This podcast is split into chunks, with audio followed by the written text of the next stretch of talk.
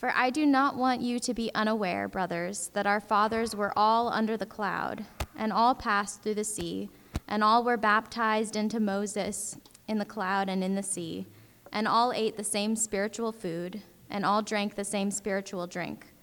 For they drank from the spiritual rock that followed them, and the rock was Christ. Nevertheless, with most of them, God was not pleased, for they were overthrown in the wilderness. Now these things took place as examples for us, that we might not desire evil as they did. Do not be idolaters, as some of them were, as it is written. The people sat down to eat and drink and rose up to play. We must not indulge in sexual immorality, as some of them did, and 23,000 fell in a single day. We must not put Christ to the test, as some of them did and were destroyed by serpents nor grumble, as some of them did and were destroyed by the destroyer. Now these things happened to them as an example, but they were written down for our instruction on whom, to, on whom the end of the ages has come. Therefore, let anyone who thinks that he stands take heed lest he fall. No temptation has overtaken you that, has not, that is not common to man. Mm. God is faithful, and he will not let you be tempted beyond your ability but with the temptation, he will also provide the way of escape, that you may be able to endure it. Therefore, my beloved, flee from idolatry. I speak as to sensible people. Judge for yourselves what I say. The cup of blessing that we bless, is it not a participation in the blood of Christ? The bread that we break, is it not a participation in the body of Christ? Because there is one bread, we who are many are the one body for we all partake of the one bread.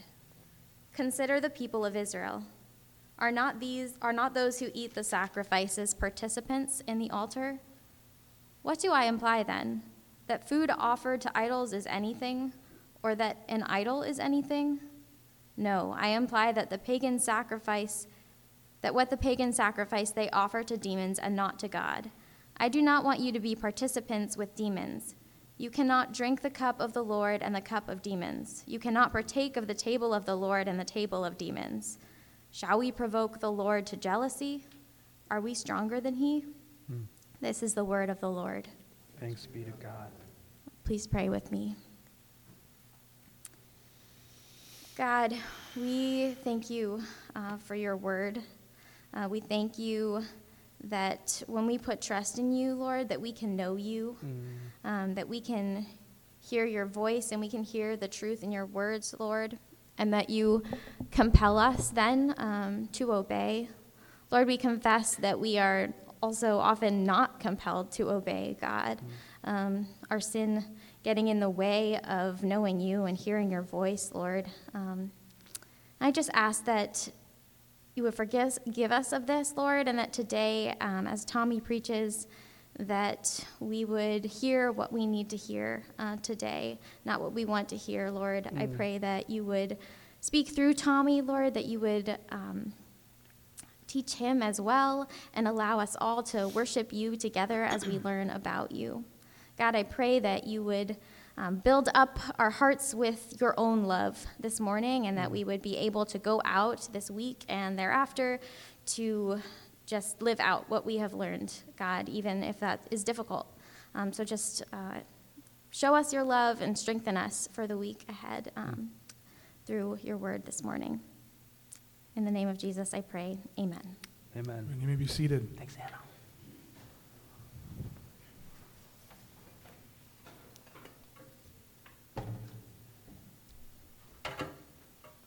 Well, good morning, Mercy House. My name is Pastor Tommy. I'm glad that you are with us this morning. We got a lot of work to do, so we are going to jump right into it. I'm going to pray again for myself. Pray with me. God, Father, I just need your help. Desperately, all of us need you. God, just help us to hear and receive your words this morning and let our hearts be attentive to what your words are let these words be stored up in our hearts. Let them bring life and healing to us. God, let my words just illuminate your glory and your voice. We pray all this in Jesus' name. Amen.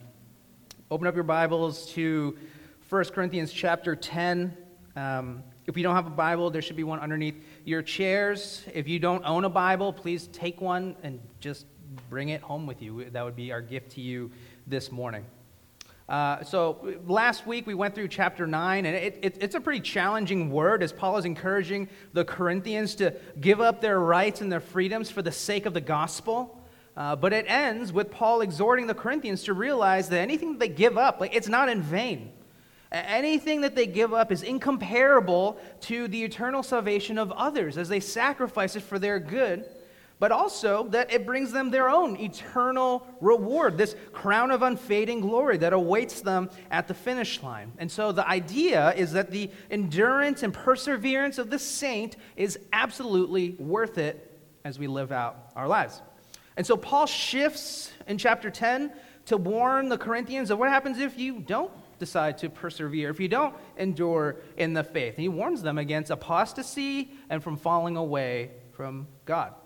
So, the core concept that we're going to return to, if you're a note taker, this is what you're going to write down, is that faithfulness to God is through obedience to God's word and worship of God with our whole heart. So, faithfulness to God is through obedience to God's word and worship of God with our whole heart. Let's start in verse 1 in chapter 10 there. For I do not want you to be unaware, brothers, that our fathers were all under the cloud, and all passed through the sea, and all were baptized into Moses in the cloud and in the sea, and all ate the same spiritual food, and all drank the same spiritual drink, for they drank from the spiritual rock that followed them, and the rock was Christ. Nevertheless, with most of them, God was not pleased, for they were overthrown in the wilderness. What Paul's doing here at the beginning of the chapter is he's drawing a direct connection between the Corinthians and the experience of Israel as we read about it in the Old Testament. And what should stand out to you as you read this opening section is that he's not giving a history lesson on some distant ancient civilization. He refers to a collective identity that the Corinthians now have with Israel. And it implies an ancestral relationship with them. He says, Our fathers. And the reason why this should stand out to you is because Corinth is a diverse modge podge of people. And some of the people in the church uh, were Jewish, but the majority of the church is composed of non Jewish Greek converts. But their faith in Christ has grafted them into God's kingdom and into God's family. So, what this means for you, as you read the first verse there, is that if you are a follower of Jesus, you are an adopted member into God's family. And not just in some vague, technical, spiritual sense. Like, for instance, I am adopted. I really am. This isn't just like a joke. I am adopted. My adoptive mother truly is my mother, right? You're not going to convince me otherwise. Her daughter became my sister. Her father became my grandfather. And so, what that means for you as a Christian is that your forefathers include Abraham and Moses and David and Solomon. And your foremothers include Tamar and Rahab and Ruth and Mary. You see, the Old Testament is a story of your history. God's family is your family. And perhaps most incredibly, all of God's promises, all of his prophecies, all of his provisions that he makes for his people extend to you and to I personally, since we have been made his people. Practically, this really should shape the way that we read our Bibles, specifically the Old Testament. A few years ago, Caitlin got me a 23andMe DNA test for Christmas, um, and it, it, was really cool. My entire life, I thought I was 100% Vietnamese. It turns out I'm 51% Chinese and 49% Vietnamese. That was a pretty radical moment. Like overnight, I realized that I'm Chinese. I was like, that's awesome. I didn't know that. And it opened a whole new world of things to learn about things to be excited about. Honestly, things to like really treasure and take pride in as I thought of the Chinese people and all that they've accomplished throughout time and history. Because overnight, the history of Chinese people wasn't just something in textbooks for Chinese people, it became my people. And so, Christian, if you're in Christ, then the Bible is an account of your family history. Isn't that wild? And Paul is reminding the Corinthians here of their newly inherited family history. Verse 1 For I do not want you to be unaware, brothers, that our fathers were under the cloud and all passed through the sea. And so, two really important historical moments in the history of Israel, or really our history, right, is one, they're being miraculously rescued and saved by God out of slavery in Egypt, where they got to pass through the Red Sea and two, God leading them through the desert via, via a pillar of cloud by day and a pillar of fire by night. You read about these two accounts in Exodus 13 and 14. And both of these experiences, they showcase God's active and caring love for his people, Israel. You see God's miraculous salvation as he rescued them, but he, you also see his constant guarding of them and his protection of them day and night. And so he's bringing the miraculous experience, uh, experiences of Israel's um, relationship with God in Exodus to the forefront of the Corinthians' minds.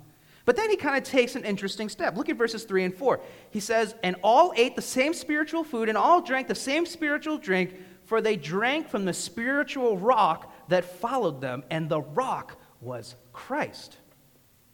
That's peculiar. At first, it would appear that Paul is simply reminding them that Israel was miraculously provided food in the form of manna, which came down from heaven. You read about this in Exodus 16.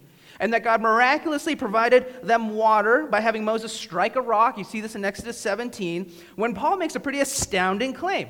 In the second part of verse 4 there, he says, For they drank from that spiritual rock that followed them, and the rock was Christ. This is Paul shifting from historian to theologian, from merely reciting some historical events to explaining these events in their significance and relation to redemptive history. What Paul is doing by saying that the rock which was struck to pour out water for Israel was Jesus is he's making the point that these critical experiences of Israel are a typology for the church in Corinth.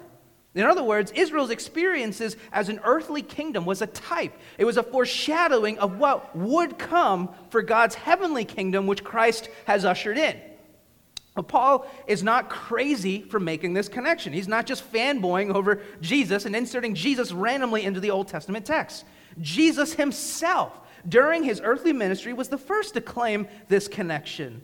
And what we learn is that those miraculously, uh, miraculous experiences of having bread provided for them, this experience of miraculously provided water, they weren't just incredible in and of themselves, which they were. As you read Exodus, we're like, wow, that's amazing. But they were pointing to something even more incredible. This is unpacked in John. The first reference I'm going to uh, pull up, you're going to see it on your screen, John chapter 6.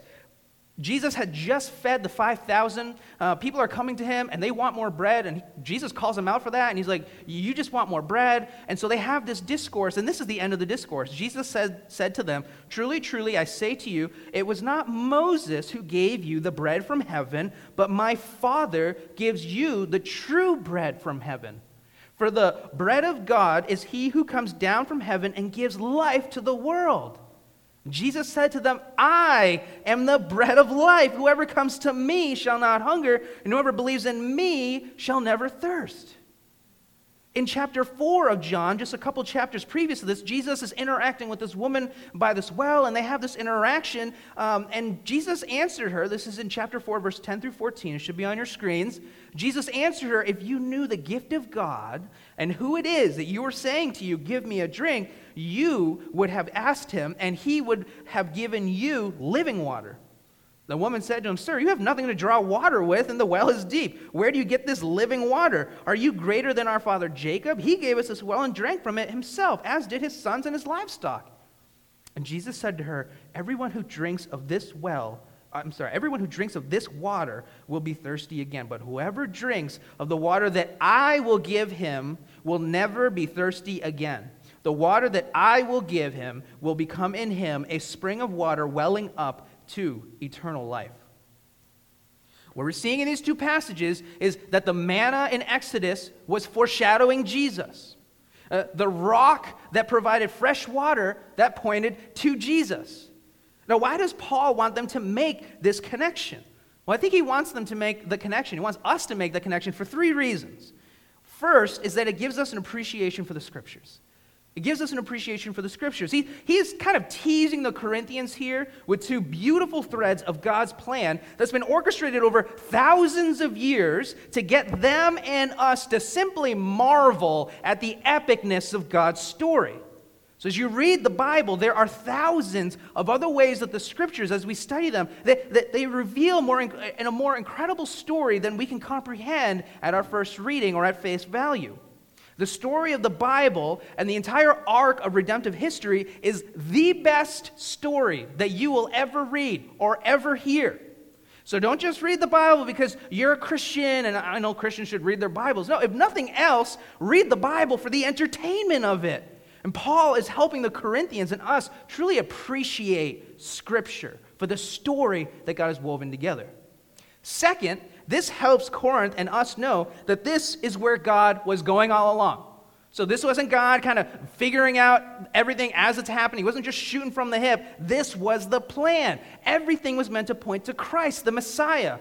He was the solution that was promised all the way back in Genesis in the garden when everything first fell apart. And in very dramatic and beautiful fashion, God laid out these little signposts across thousands of years that pointed to his solution to that problem of sin and suffering until one day Jesus himself was born to live a life that would be the fulfillment of all of God's promises throughout all of the ages. The Old Testament is relevant, and all of Scripture is relevant because the Bible is a story about our Savior, Jesus Christ, who is the solution to mankind's greatest problem. That's why Scripture is relevant. And third, it's to let Corinth and us know that Israel's experiences are relevant to them and us. Uh, not only are we their ancestors, their experiences on earth foreshadowed as a typology what it looks like for us today to live as Christians in God's heavenly kingdom and to be members of God's family. And so the church, as we experience it today, it is the fulfillment of God's vision for how he wants us to relate to him. And when you see it first, where Israel was kind of this kingdom 1.0 in the old covenant, and God has established here in the church under the new covenant, kingdom 2.0. And so there's a lot that we can learn looking at the 1.0 model from Israel's experiences, and that's what Paul is setting out to do for the Corinthians in chapter 10. As you read on, before the Corinthians get too jazzed and too excited about their family pedigree, look at verse 5. Nevertheless, with most of them, God was not pleased, for they were overthrown in the wilderness.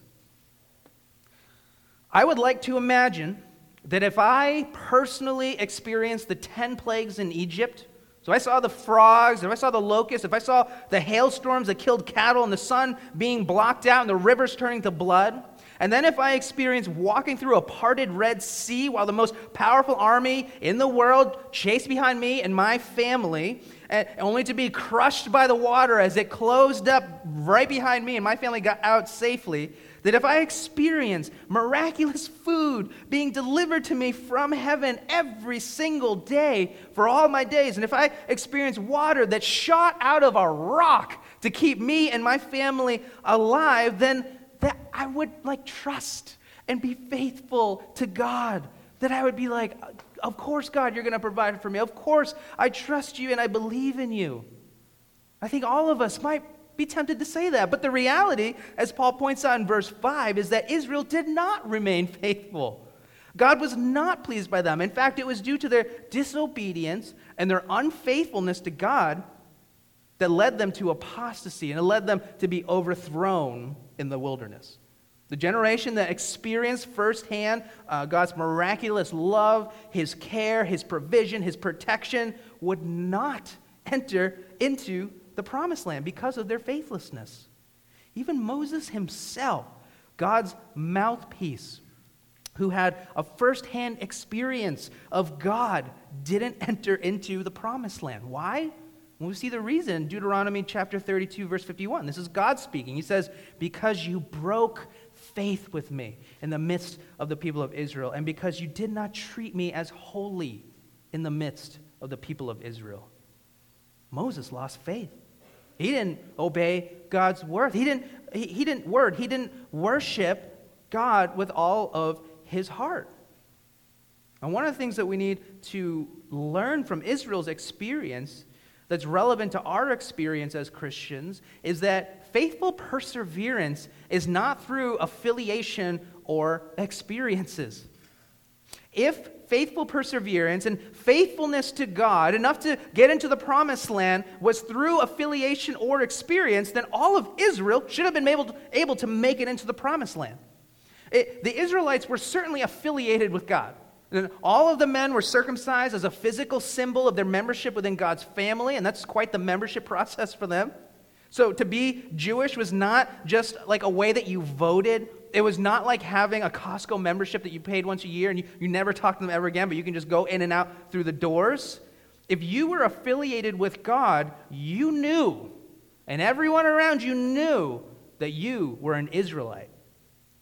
But it's one thing to be an Israelite and to have the mark of God's covenant, and to be affiliated with God, and to have miraculous experience with God, experiences with God, and it's another to place your faith and your trust in God. And one of these two things gets you into the kingdom. But what does this mean for us today? Well, partially that Christian affiliation or church membership are not the basis for our faithfulness to God, and neither are spiritual experiences that we might have. I'm not saying these two things have no value. They're important. It's important to be a member of church, and if you've been here, you know that we kind of bang on that drum a lot. And it's important to worship God and have meaningful experiences of worship. So we're not saying that, that they have no value or that they're bad, but they are not what make us Christian. And plenty of the Israelites, perhaps all of them, thought clearly, like, I'm one of God's people. I walked through the Red Sea. I ate bread that came down from heaven. Of course, I'm entering into the promised land. But in fact, they would be shut out of the promised land.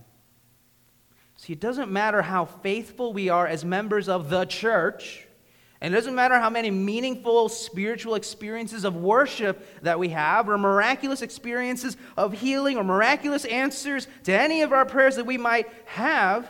When it comes to pleasing God and being able to enter into the kingdom, what matters is our hearts. And Israel's actions, which flowed from their hearts, they revealed a lack of faith and trust in God. They didn't obey, they didn't fully worship. What did this look like for them, and what can we learn from Israel? Well, look at verse 6.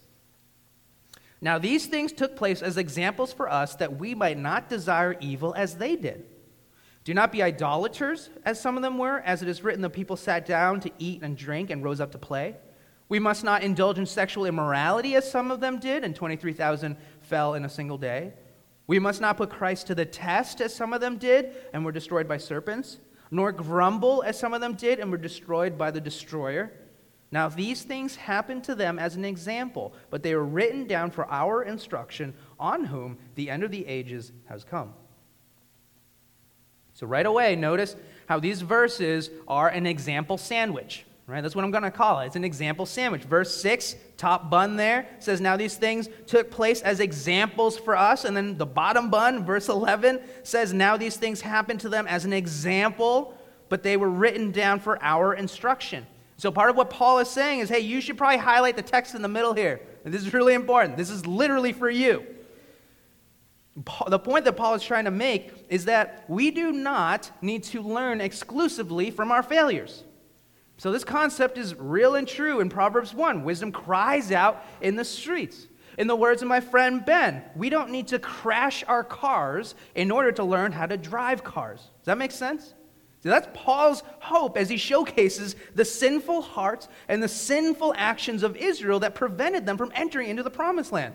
That the Corinthians would see these car crashes, that they would see the devastation based on Israel's actions in their heart. They would see the outcome, and then they would learn from these as well. So, what kept Israel out of the promised land? Well, let's go through it together. It might be helpful for you to circle some of these as we go through them. First one we see is verse 6 they desired evil. The wording here is not that they wanted evil things, but it reveals that they wanted things in an evil way. So they had evil desire. This evil desire is talked about in a couple of places. Uh, in Numbers 11, these are just a couple of examples. Numbers 11, uh, verse 4 says that they had greedy desires, talking about this generation of Israel in the, in the desert. Um, Psalm 106, 14 talks about the sinful desires of this particular generation of Israel, saying they were seized with craving in the wilderness. And so, the way that we understand evil desires or desiring evil is that, that they coveted, they had sinful, passionate longings, and not just as temptations, but, but they fed these and they acted on these. In verse 7 here, we see, Do not be idolaters, as some of them were. As it is written, the people sat down to eat and drink and rose up to play. Paul cites a verse from one of Israel's most egregious moments of idol worship that you see in the Bible.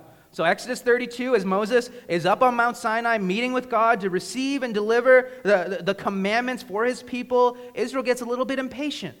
What do they do in their impatience? Uh, instead of remaining faithful to God, um, and God hasn't given them any reasons to not be faithful to God, what they do is they decide to pool all of their jewelry together and they put it into a melting pot and they forge a golden baby cow. What do they do next? Look at Exodus chapter 32, verse 5. It's going to be up on your screens.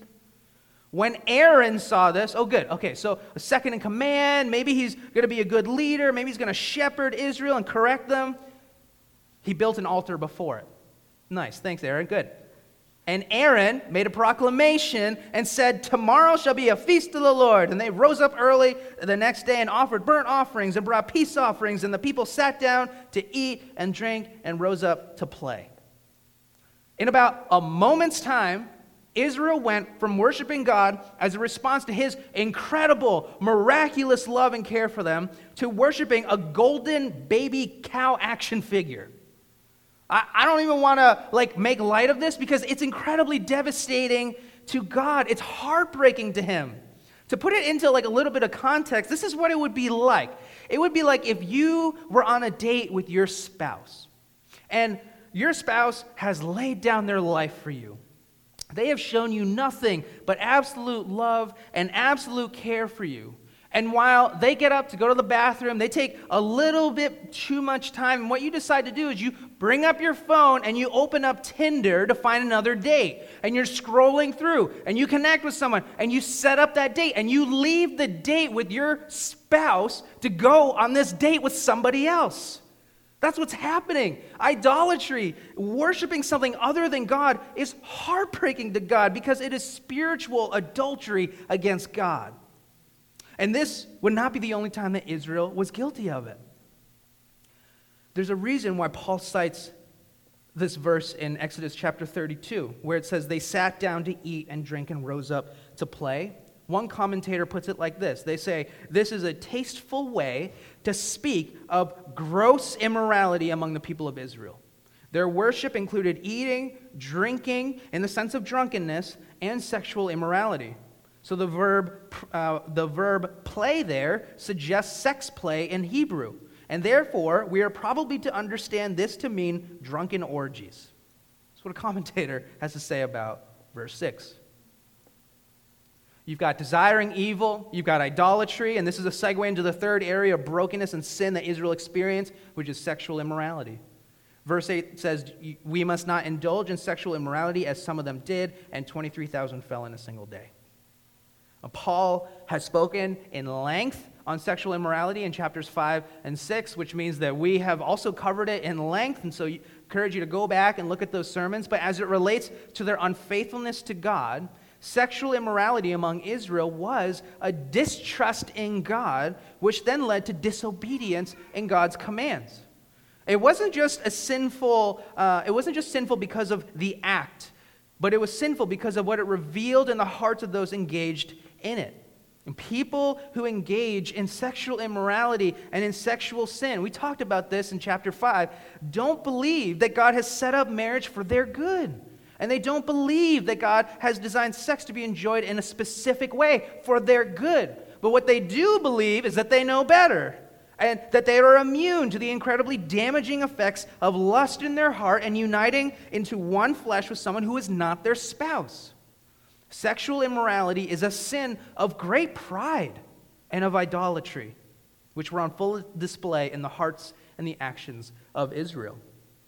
So we've got evil desires, we've got idolatry, we've got sexual immorality, and finally, here in verse 10, grumbling. Grumbling. The second sermon I preached here at Mercy House during this transition period back in August was all about grumbling. Uh, it was titled Provision, and it actually was the text on God's miraculous provision of manna uh, for Israel in Exodus chapter 16.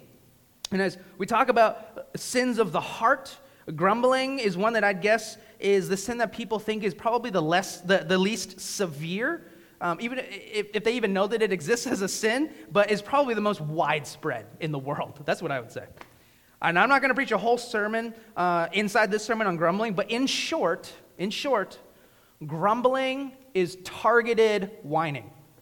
Grumbling is targeted whining. It's when we find ourselves in a situation that we don't like, maybe when we have a real need, but instead of being patient and trusting or even productively communicating our needs, our desires, our discomfort, what we do is we revert back to being little children. And we moan and we gripe and we target all of our frustration on a person and we blame them for it. And grumbling is always done at someone. That's what you see biblically. And it's never productive. So Israel was hungry. You see this in Exodus chapter 16. It was a legitimate need and a legitimate frustration, but they grumbled at Moses. They communicated that it was his fault. And Moses rightly corrects them and says, Hey, your grumbling is not at me, it's actually at God. So you ought to be careful with your grumbling. God doesn't hate grumbling because it's really annoying, which it is. And he doesn't hate grumbling because it's really unproductive, which it is. But God detests grumbling because it assumes the absolute worst about God. When we grumble at one another, when we grumble at God, what we do is we pridefully assume that we deserve something, and then we believe that that person or God is withholding that thing from us unfairly. What we believe is that God desires, or what we don't believe is, or know, is that God actually invites us into something completely different than grumbling. He invites us into prayer, to relationship, a relationship of communication, productive and intimate conversation that's based on trust and faith. And He invites us to share our hearts and to share our burdens and our frustrations. And not with an air of, how could you do this to me? What were you thinking, God? But with humility that there are oftentimes things that are outside of our comprehension, and also with the humility that as Christians we know this, this is the gospel, that what we actually deserve is death because of our sin, and anything less than that is absolutely grace and a blessing from God. And also trusting that God is sovereign and that He is good. That yes, He is in control, that's what being sovereign means, but that He's also good. That means He's for us. When we believe these two things, despite how we might feel, what we know in our hearts is that we trust God and then we don't grumble. Grumbling reveals impatience with God. It also reveals a lack of trust in God and it reveals a lack of faith in God. That's why God hates it. And that's why Paul is saying, don't do it. Israel was guilty of it numerous occasions throughout the Old Testament. Paul's not trying to just parade Israel's sin and failures around to shame them. Remember, this is the example sandwich, right? So there's a purpose to these things happening and, and a purpose to which, to which why they were recorded. You see this in verse 11 for our instruction. And so we can avoid the pain, we can avoid the sorrow and the rejection of not being able to enter into God's promised land by taking heed. See, the reality here is that you can engage in all of these areas of brokenness in your heart, in the actions of your, your life, and still be affiliated with God while still having spiritual experiences with God. Israel did. But in the end, God knew their hearts. The prerequisite for entering into the promised land was faithfulness to God, which is not through affiliation, not through experiences, but faithfulness is faithfulness to God is through obedience to God's word and worship of God with our whole hearts. And Paul wants the Corinthians and us to experience the complete and the eternal fellowship with God in his promised heavenly kingdom. And he makes this really clear as he continues. Look at verse 12. Therefore, let anyone who thinks that he stands take heed lest he fall. No temptation has overtaken you that is not common to man. God is faithful, and He will not let you be tempted beyond your ability. But with the temptation, He will also provide the way of escape that you may be able to endure it. The heart of this passage is the heart of the gospel. Paul warns, based on Israel's experiences of faithlessness in their hearts, which led to sinfulness in their actions. So they're having evil desires, they're engaging in idolatry, they're committing sexual immorality, they're being resentful toward God by grumbling. And based on the lessons that we can learn from all those car crashes of Israel, he tells the Corinthian church in verse 12, Therefore, let anyone who thinks that he stands take heed lest he fall. Now, I want to break down this verse because I think it's really important for understanding this whole passage. So look closely with me. A simple breakdown of this sentence um, is, is going to be like this. So the therefore connects this statement directly with what preceded it, which we just talked about. Okay? So everything we just talked about. Therefore, let anyone. So this is regardless of your position or your title within the, the church, regardless of your affiliation or your experiences, let anyone who thinks that he stands so, in the context of Israel, this would be anyone who thinks that they can stand or remain faithful to God and enough to enter into the promised land. Anyone who thinks that based on their affiliation to God or experiences of God, that, that in their heart of hearts they have enough faith as to not be overthrown, but that they actually can please God and persevere and be able to enter into God's heavenly kingdom. What does he say to them? Take heed, meaning pay careful attention or take notice to what? Lest he fall. This is not Paul saying, hey, watch your step or you're going to trip up a little bit. Paul is saying, you need to check your heart lest you fall away from God and be denied from entering into the promised land, God's heavenly, eternal kingdom. This is consistent with other things that Paul communicates to his churches. In his letter to the Romans, in chapter 11, verse 22, this is going to be on your screen. Paul says, Note then the kindness and the severity of God severity toward those who have fallen, but God's kindness to you, provided you continue in his kindness. Otherwise, you too will be cut off. So, for Israel and for Corinth and for us, we see God's word exhorting us to pay attention, to perform a heart check on ourselves, because the stakes here are high. This is not pay attention as if, like, hey, pay attention to your credit card bill, make sure you don't have any unauthorized purchases on there. Like, that's not the level of what Paul is saying. He's saying, take heed, be attentive, so that you do not fall away and get cut off from the fellowship of the Lord for eternity. That's severe. So, right now, you might be wondering, and you ought to be wondering wait, hold on a minute. Is Tommy saying that I can lose my salvation?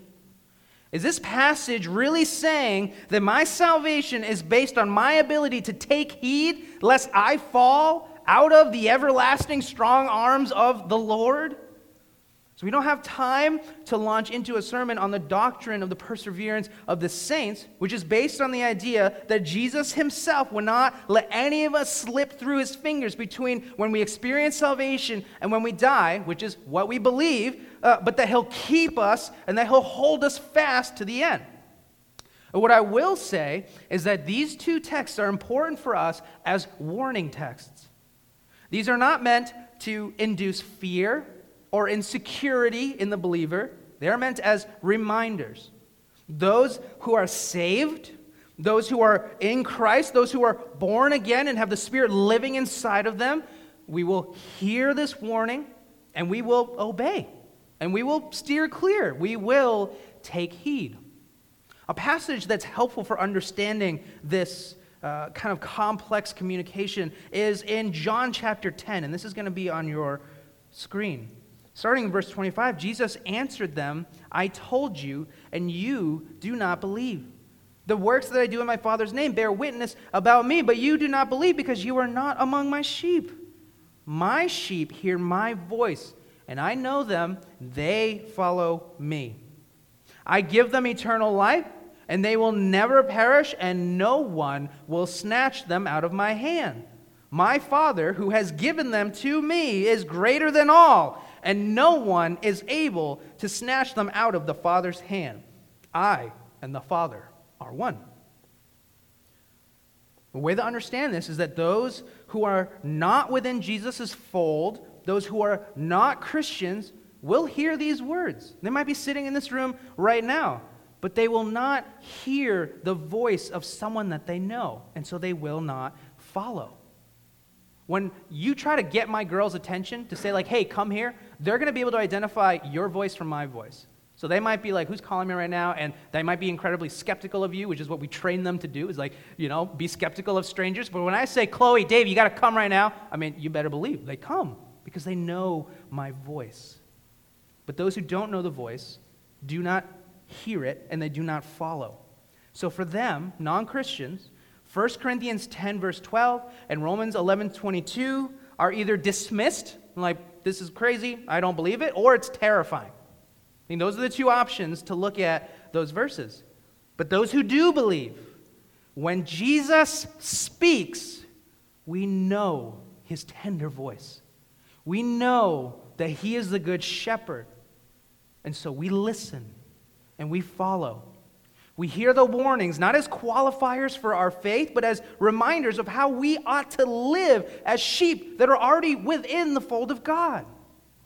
So let's look at verse 12 again as Christians with that Christian lens. Verse 12 says, Therefore, let anyone who thinks that he stands take heed lest he fall. As Christians, the way that we read this is simply I don't think I can stand on my own power or persevere in the faith by my own strength. I know that I cannot stand at all. I know that my natural and my default state, as I've tried to stand on my own strength, is to be a fallen heap on the ground. Christian, listen to me for a second.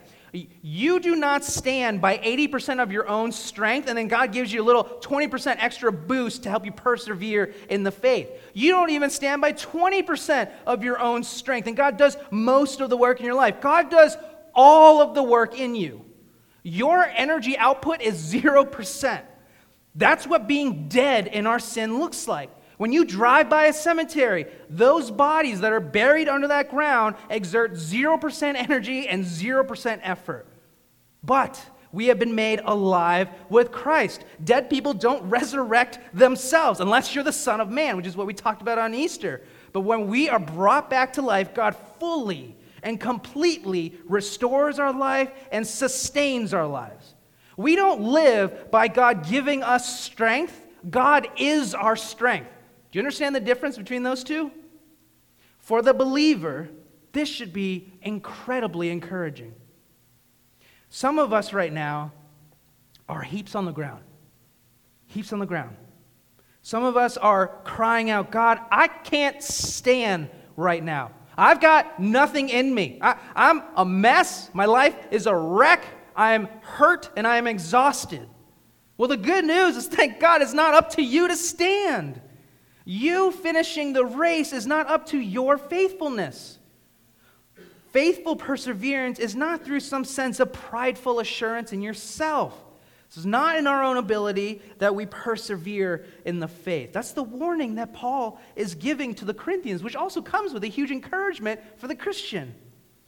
But then, how do we as Christians, how are we supposed to live? If our output is 0%, if our default state is a heap on the floor, how in the world are we supposed to remain faithful to the end to experience God's heavenly kingdom? Look at verse 13.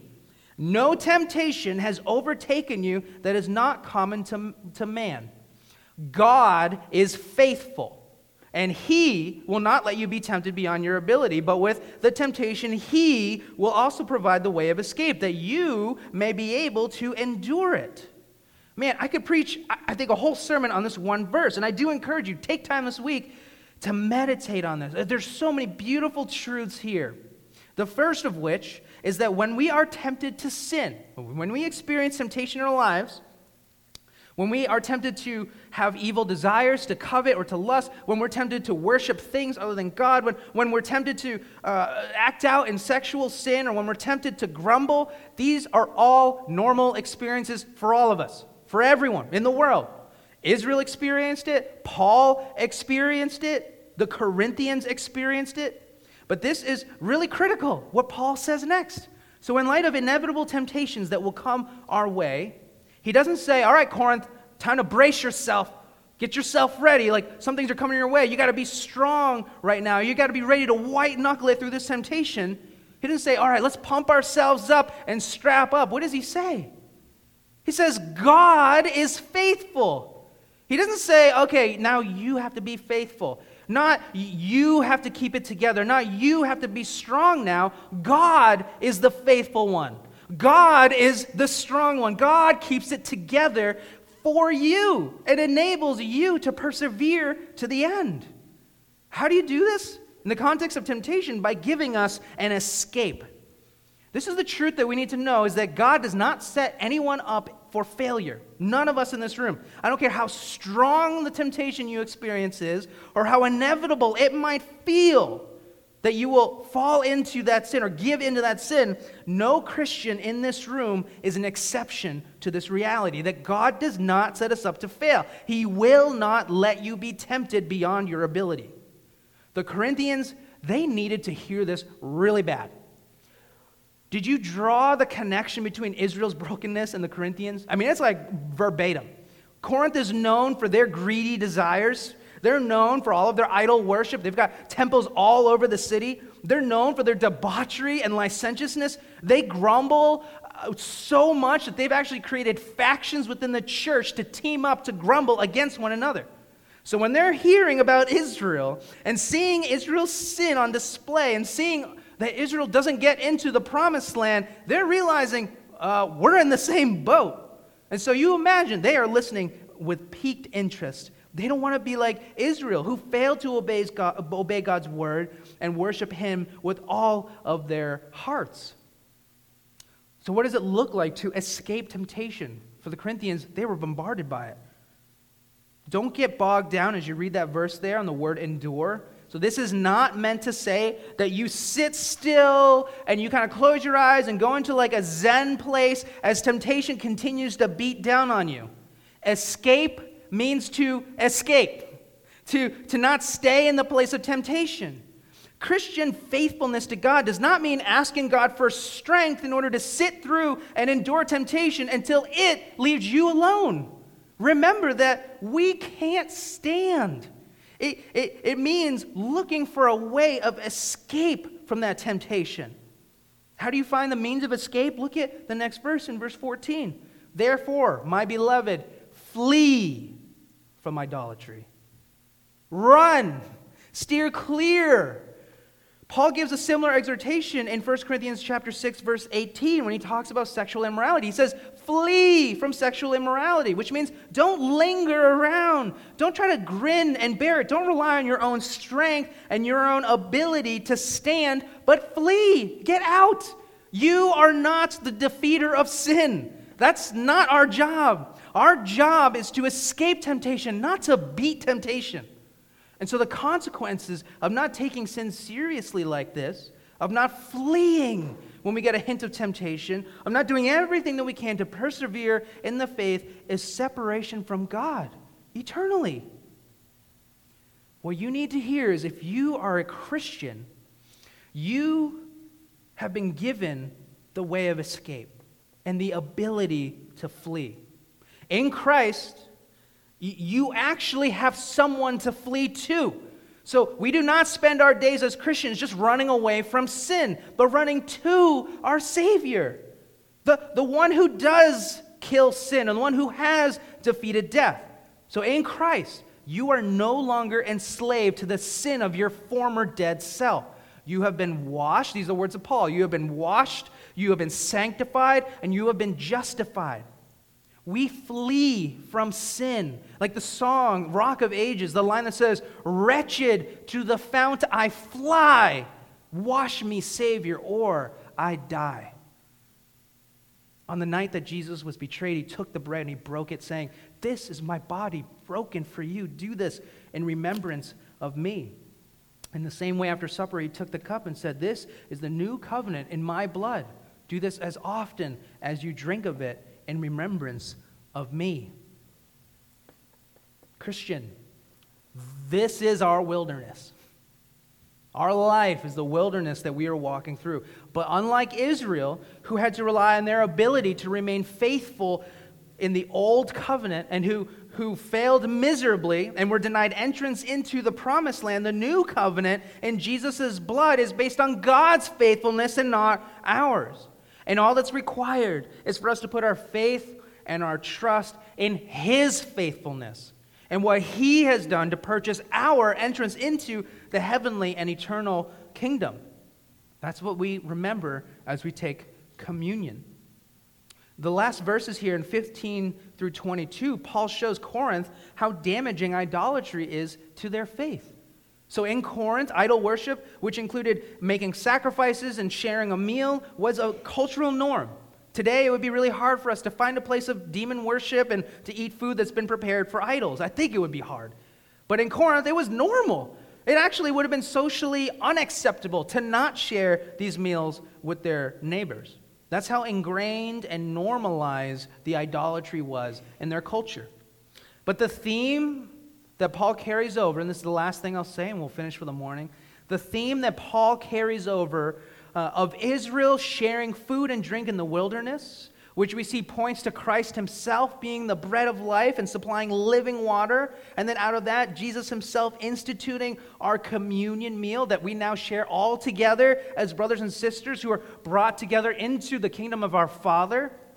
The Corinthians were destroying this beautiful image by participating in a different meal of worship to idols and to demons. He sums it up in verse 21 and 22 by saying, You cannot drink the cup of the Lord and the cup of demons. You cannot partake in the table of the Lord and the table of demons. Shall we provoke the Lord to jealousy? Are we stronger than he? At the point, at the point that Paul is making, and he's trying to communicate using reason, right? He says, I speak to you as sensible people, like judge for yourselves. What I'm saying is that there are practical and spiritual consequences to the sin of idolatry. So when we worship other things, when we participate in systems of worship, so anytime we're prioritizing anything over God, that's going to affect us practically and spiritually. God wants our whole heart in worship. And in the same way that Israel couldn't worship a golden cow and God simultaneously, in the same way that Corinth couldn't worship demons through meals and God through communion at the same time, so we cannot worship anything other than God alongside God. Look, we might not have a golden cow stash in our closet. We might not be participating in the occult, but this is, for each and every one of us as believers, a heart check for us to ask ourselves what are things that I'm prioritizing over God? What are the things that I just can't live without? What are things that I've incorporated into my regular routine? And what things still remain even as God gets edged out of my busy schedule? Those are likely the things central to our worship. And God wants us to flee from those things and worship God fully with our whole hearts. Verse 14, my beloved. And Paul is like, My brothers, my sisters, those whom I love, I have labored with, who I have poured out my entire life for free for. Flee from idolatry. Mercy House, we cannot dabble in the worship of other things any more than someone could dabble in meth or dabble in prostitution and think that those things have no bearing or effect on our lives, that we could leave unscathed. The exhortation is to settle for nothing less than the one true God of Israel, the one who is absolutely loving and infinitely valuable. Delight yourself in God and learn from the examples of our forefathers and our foremothers, trusting in God's faithfulness to keep us and to hold us until we enter into the true and better promised land, God's eternal heavenly kingdom where Christ is seated on the throne. Let's pray.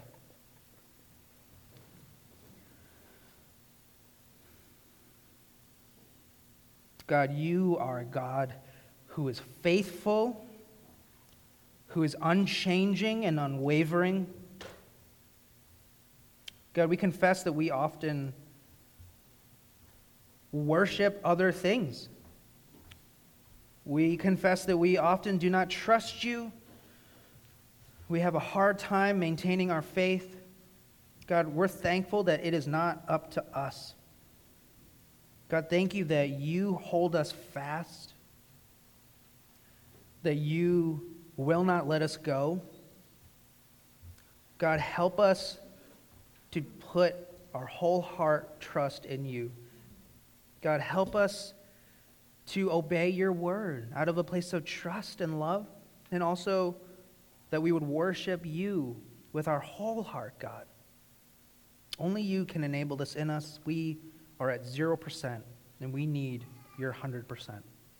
We love you. We pray these things in Jesus' name. Amen.